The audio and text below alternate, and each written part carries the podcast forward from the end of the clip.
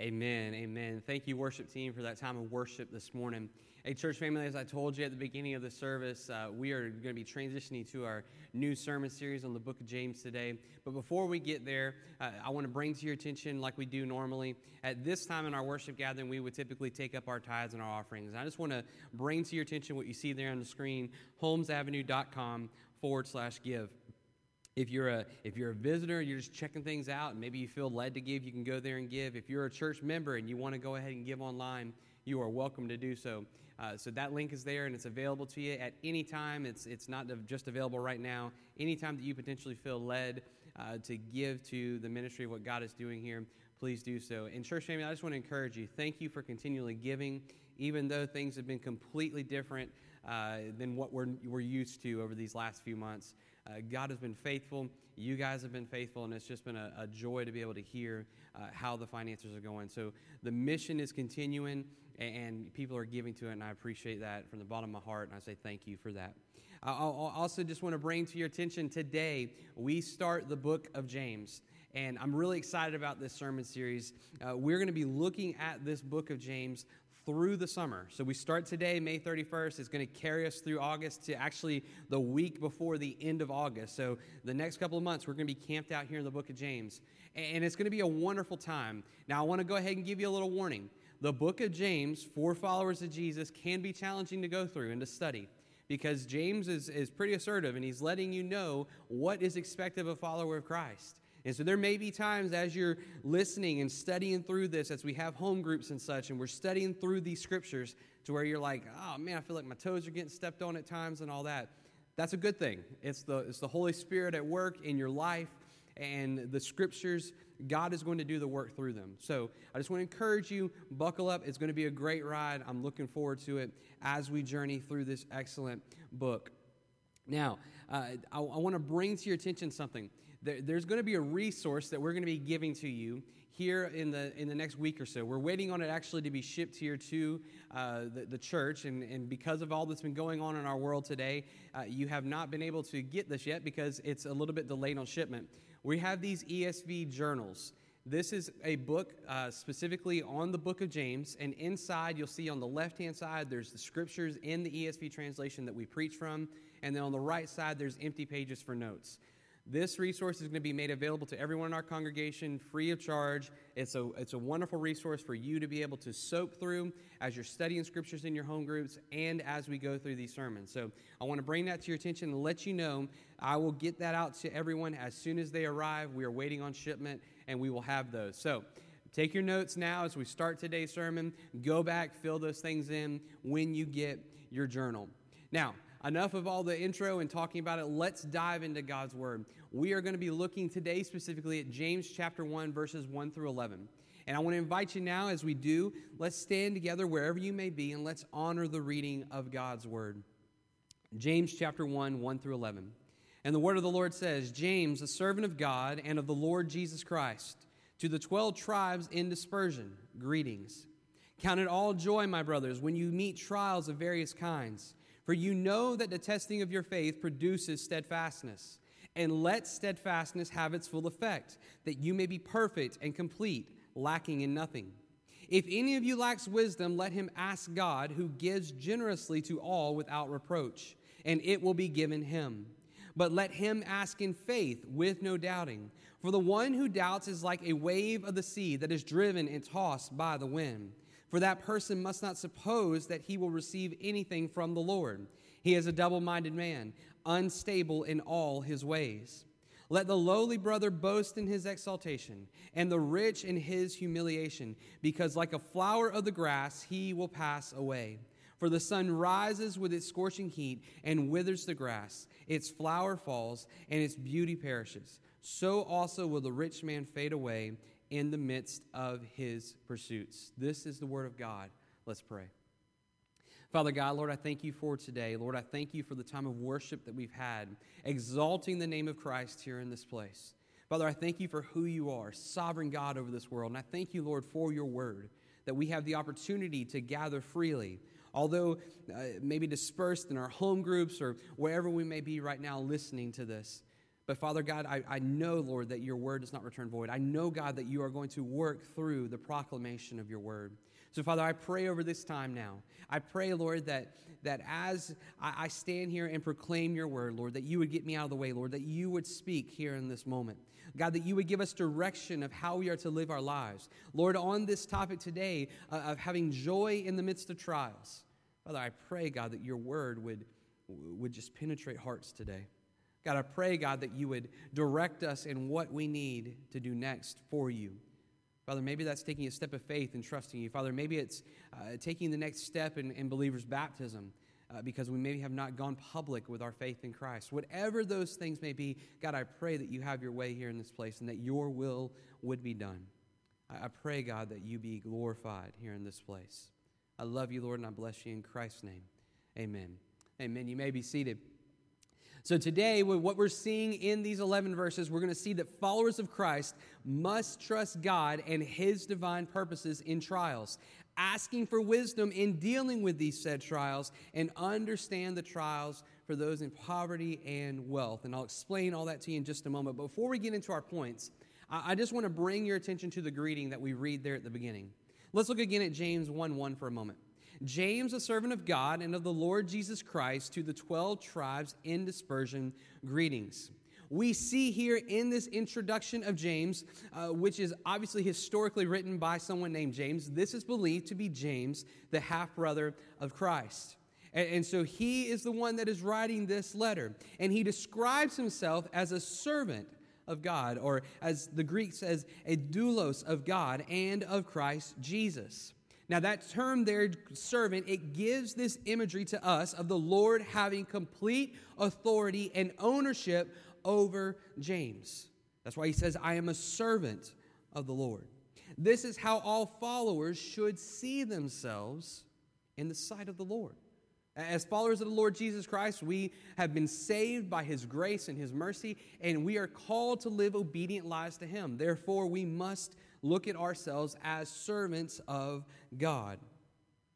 James also indicates that his audience is the 12 tribes in dispersion. This is a reference to the 12 tribes of Israel, and they are scattered throughout the world by the Assyrians and Babylonians. And because of how early this letter is, is believed to be written, sometime around year 40, it's one of, if not the earliest book of the New Testament that is written.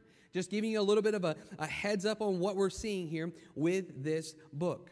And so, for us today, as followers of Jesus, many, many, many years after these pages were penned, year after year, translation after translation, God's word is still living and active today. And for us, there is much that we can gain from this letter that James writes.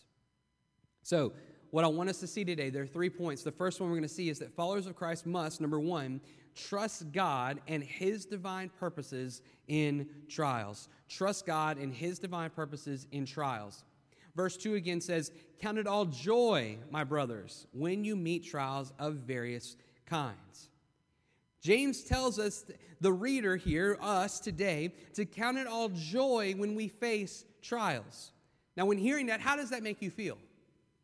Trials are not fun, are they? Trials can be difficult. Trials bring anxiety. Trials bring a lot of different feelings and emotions and nervousness, all of those kind of things. It, does it make you want to stop and say, wait, wait, what? What are, you, what are you saying, James? Count it joy when I face a trial? I don't know about you guys, but when you're facing a trial, for, for me, it, it can be difficult at times. But James is bringing to our attention the fact that we must count it joy. This type of mentality Maybe we're focusing in on a moment where we get, get so caught up, if you will, in the trial.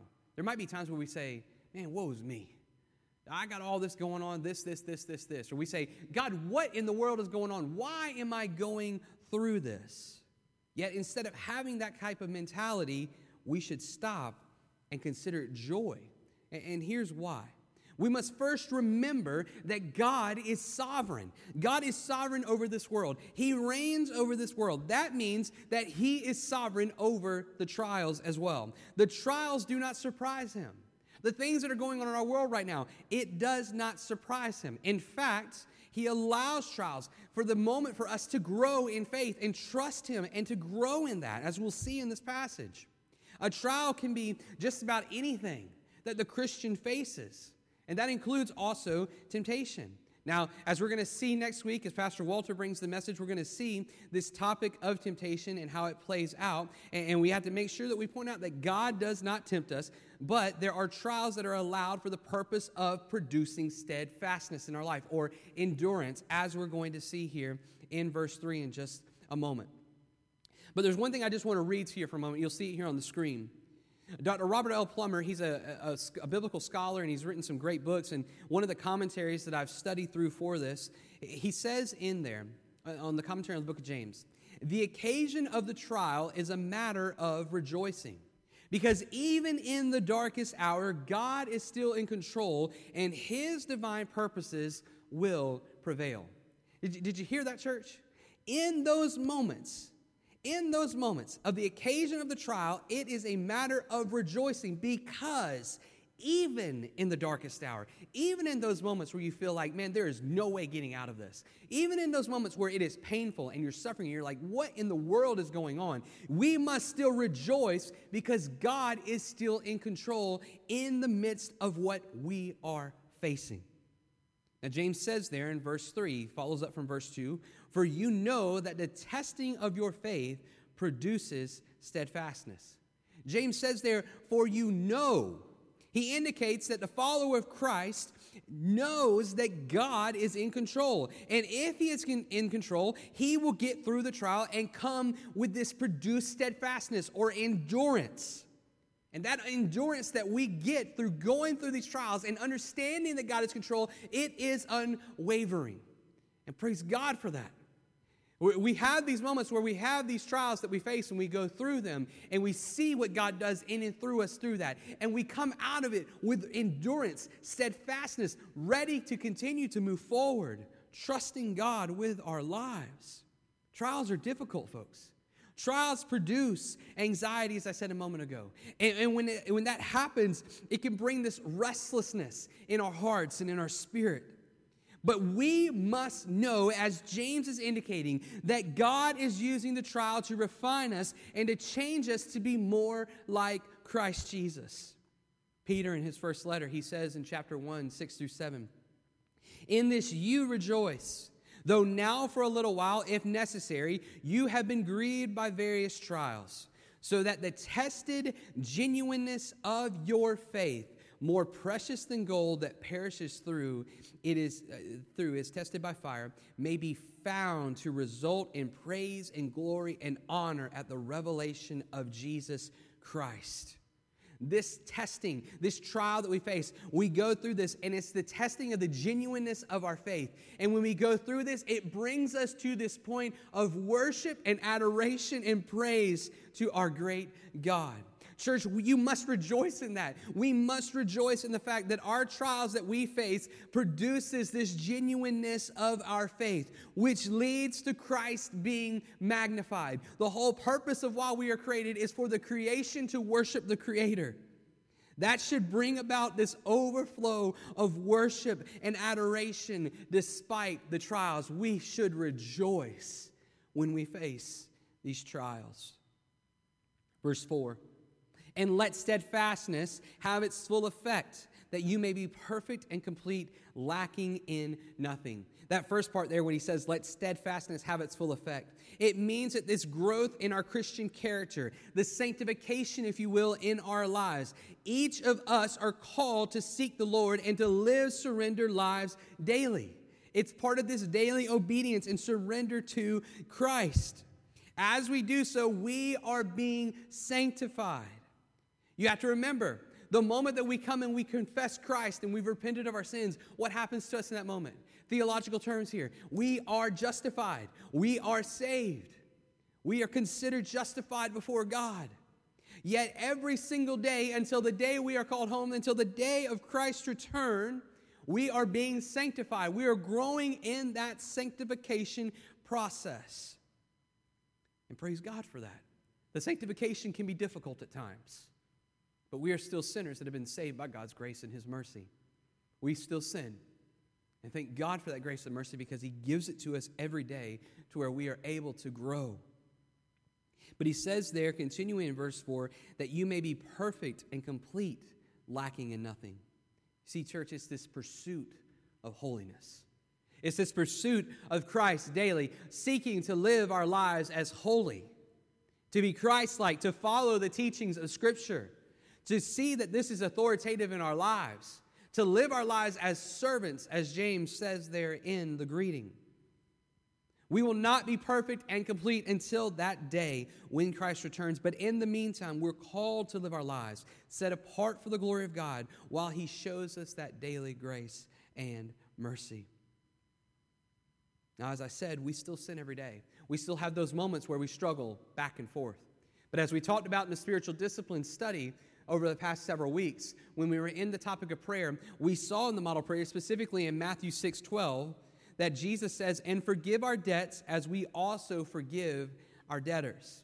And if you remember from that sermon when we were discussing that, we're not coming before God every day and asking for the forgiveness of our sins as a whole. We're not coming before the Lord and saying, Lord, I need salvation again today. Please forgive me of it. No, because we've been justified.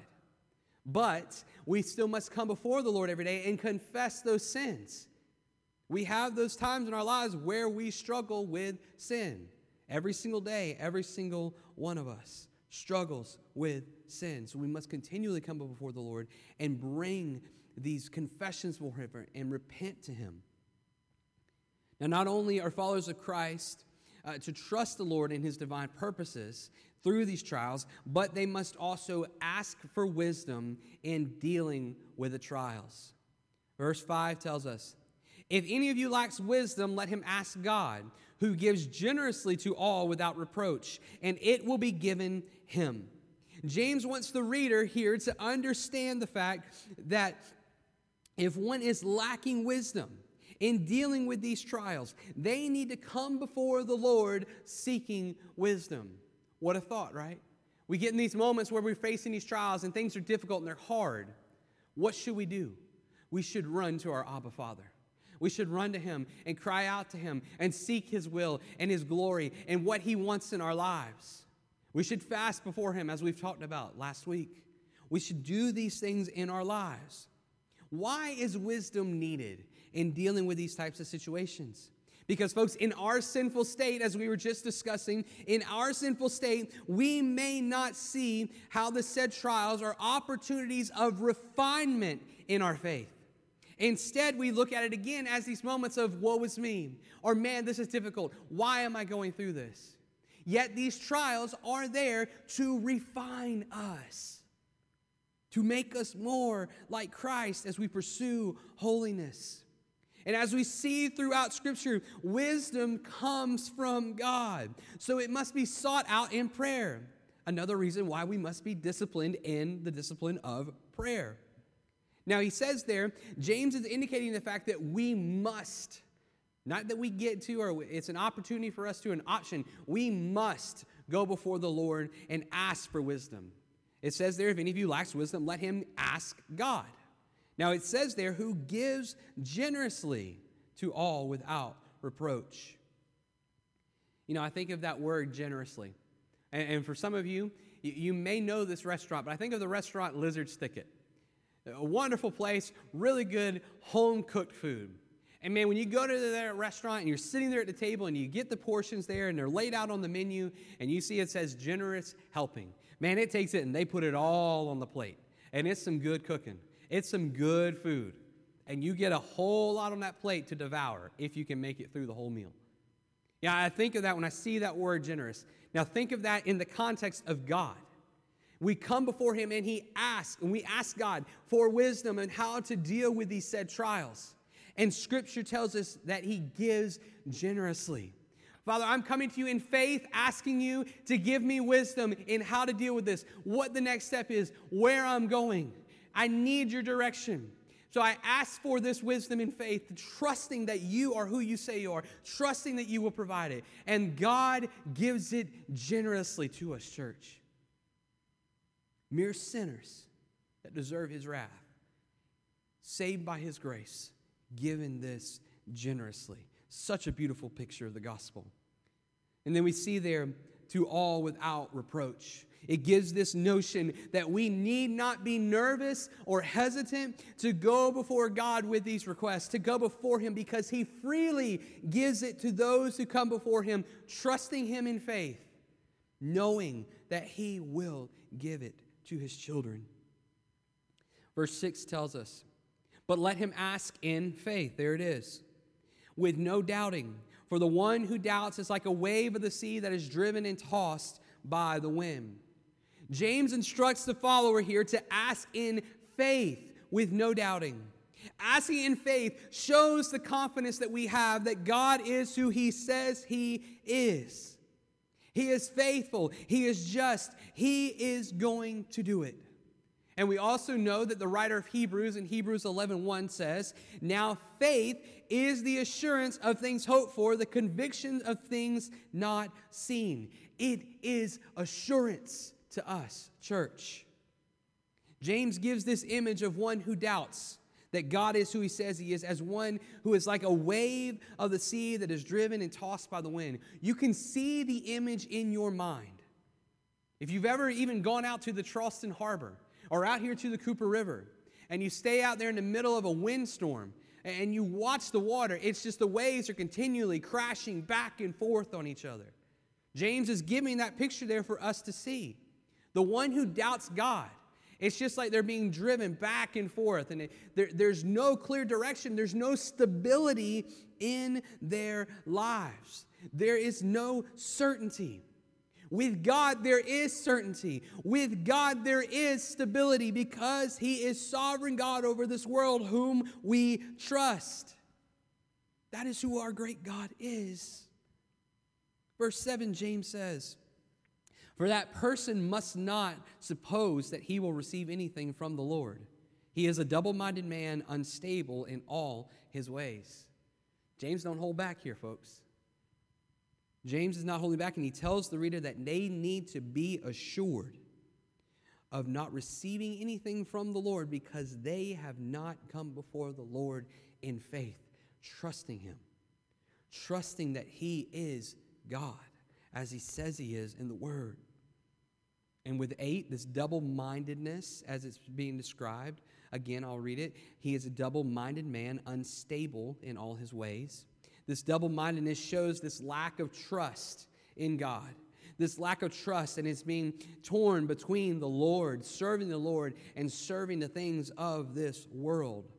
Now, we see countless examples all through Scripture of, of how faith and trust is required, obviously, as part of the faith of following Christ. But just to name one example in Matthew chapter 9, 27 through 29, Scripture says, And as Jesus passed on from there, two blind men followed him, crying aloud, Have mercy on us, son of David. When he entered the house, the blind men came to him, and Jesus said to them, Do you believe that I am able to do this? And they said to him, Yes, Lord. Then he touched their eyes, saying, According to your faith, according to your faith, be it done to you. Faith is necessity. It is required. And we also see again the writer of Hebrews in 11:6 says, "Without faith it is impossible to please him. For whoever would draw near to God must believe that he exists and that he rewards those who seek him." The scriptures are very clear. Faith is required. Trusting in God is required. Not just this belief in God, not just believing that there is a God, trusting Him, knowing Him, because He has saved your soul. There's that intimate relationship because of what has been done for you through the finished work of Jesus at Calvary. You know the Word, you trust the Word, you trust the Lord in everything that He tells you through the Word. The Holy Spirit indwells you because of all that has happened through the finished work of Jesus. We must, we must have the faith and ask these things for wisdom of God, knowing that He will give it and He gives it generously, church, without reproach. Lastly, followers of Christ must trust God and His divine purposes, asking for wisdom when facing trials. And number three, understand the trials of poverty and wealth. Now, looking here at verse 9, I'll read this. Let the lowly brother boast in his exaltation. It's almost like James just out of, out of nowhere just kind of switches it on us.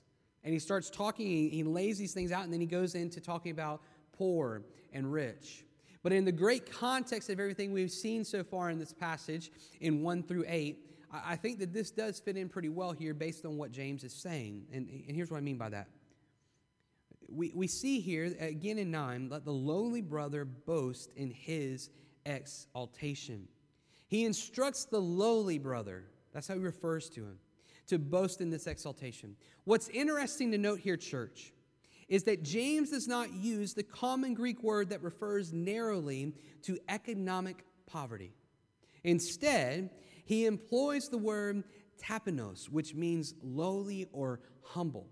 Now, as I read to you at the beginning, Robert Plummer says this, and this one's not on the screen, I just want you to hear this. Dr. Plummer states, he draws a thread from the rich tapestry of prior biblical revelation in which those who are brought low by financial poverty also frequently find an accompanying poverty of spirit, i.e., humility that is pleasing to God. So he says there, let the lowly brother boast in his exaltation. Yes, although the one that does not have a lot in this world, doesn't have a lot of financial means, yet that person is able to come humble before the Lord and boast in his exaltation of Christ. Not boasting in what he has here on this earth, but boasting in what he has through the finished work of Jesus, trusting God with his salvation knowing that there is a day coming when life for that person is over on this earth and it's immediately in the presence of God knowing that at the end of this world, Jesus will still reign. There will be a new heavens and earth, and we will all sit around the throne room crying, Holy, holy, holy to our great God, worshiping Him.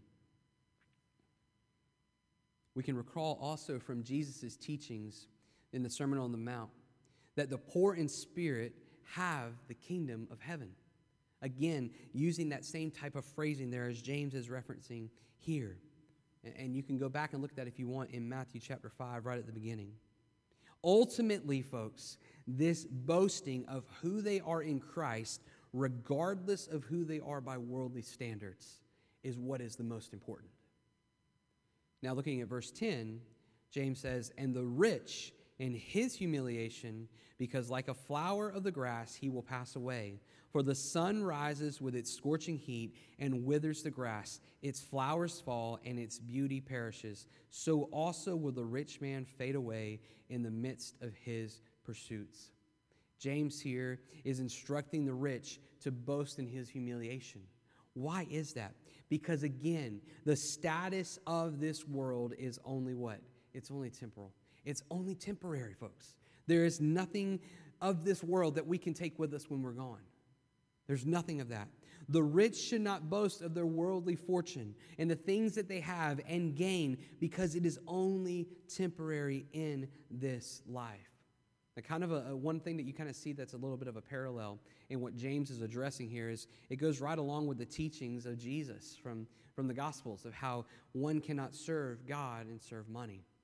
But the, biggest thing I want you to get from that last point is that we, we've seen so far that through the trials that we face, we must choose joy. We must honor and worship God for who He is. And when we're facing these trials and trying to determine what is next for us and trying to get through it and figure out what in the world is going on, we come before the Lord in faith, asking wisdom of Him, knowing that He gives it to us generously. And knowing also that no matter what the status is, in our life on this earth, whether we are considered poor by economic standards, whether we are considered rich by economic standards, it doesn't matter. What matters is what we have through the finished work of Jesus at Calvary and his resurrection from the grave. That is what's most important. That is what fuels us every day to be on mission through the finished work of Christ. Now, church, I want to ask you and those listening, you may not be a member of Holmes Avenue, you not, may not be a member of our church, but, but you're here and you're listening. So I want to ask you a question. If you identify yourself as a follower of Christ, how are you handling the trials that you face? You may say, well, Brian, everything's going pretty well right now. There's, there's not a trial going on in my life. Well, praise God for that. But there's a trial coming. I can guarantee it. You're going to face another trial before you see Jesus face to face. So when that time comes, how are you going to react to that trial? Are you going to choose joy and, and go before the Lord asking Him for wisdom and how to deal with that trial, knowing that He's going to give it to you generously? You may be listening now and you may say, Well, Brian, I'm going through a trial right now, and man, it is rough and it's hard. And to be honest, I don't know how to feel like I'm getting above water. I feel like I'm drowning in the midst of it. What should I do? Uh, I think we can see here in Scripture what you should do. You should cry out to the Lord. You should trust Him. You should know in faith that you can come before Him and offer up your request to Him, knowing that He will give it generously, especially when you ask for that wisdom and how to navigate and go through it and figure out what is next. You may also say, Well, Brian, I don't, I don't even know what it means to follow Jesus. Well, I want to encourage you, if you're listening right now and you say, I don't know what it means to follow Jesus, I don't know what it means to cry out to God, to ask Him for wisdom, I don't even know what it means to cry out to Him in faith because I don't have this relationship that you're talking about. I want to encourage you to do something. In just a moment, you can, you can click right here on the, this comment thread. You can send us a message. You can go to the link you see on the screen, holmesavenue.com forward slash contact. And you can just send us a quick message and say, hey, I don't know what it means to follow Jesus. What does that mean? Give me this, the, the great news that you refer to as the gospel. We are standing by, ready and willing to describe to you and explain and walk beside you and teach you what it means to follow Jesus. You may say, Well, Brian, I, I know Christ, but man, I need prayer. I want you to go there as well. Leave us prayer requests. Let us know how it is that we can be praying for you how it is that we can come alongside of you and help you navigate through this journey of the Christian life. It would be our joy and our pleasure to do that for you. I'm going to take a moment just for some quiet, reflective prayer.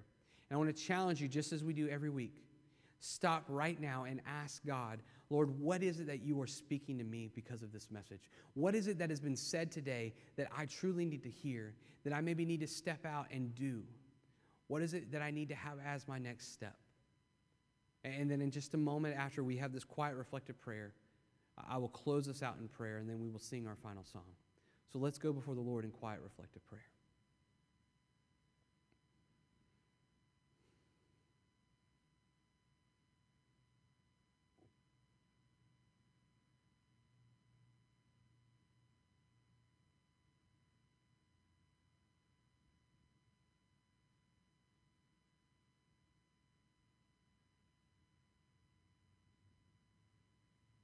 Father God, I come before you now. Lord, on behalf of the saints at Holmes Avenue and those that are listening right now. Lord, and I, I pray specifically for them. Whatever it is, maybe, Lord, that, that you have said today that is maybe drawing them, that's gotten their attention. Lord, I pray that they would not put up a wall to it, or they would say, I'll come back to that later, but Lord, that they would address it right now. They would see whatever it is that they need to do next. If it's choosing joy in the midst of the trial they're going through now, but I pray that they would choose joy and they would seek you in faith and ask for the wisdom that is necessary, trusting that you'll provide it. Living a life, regardless of economic status, for your glory, choosing to boast in you and the finished work of Jesus, his resurrection from the grave. Father, I pray that you would have your way. Have your way in these next few moments, Lord. Father, as your spirit is maybe drawing near to someone, Lord, it could be the day of salvation for them. Lord, as they confess Christ, Lord, let them proclaim it to us so that we can come alongside of them and help them and walk them through and navigate what it means to follow Jesus Christ. Father, I pray, Lord, that, that you be glorified God, that you would have your way and that your will would be done. We love you, Lord. We bless you. We thank you for the trials as it produces this steadfastness in us to endure and to pursue holiness continually in our lives. To you be the glory. We love you and we bless you in Christ's name. Amen.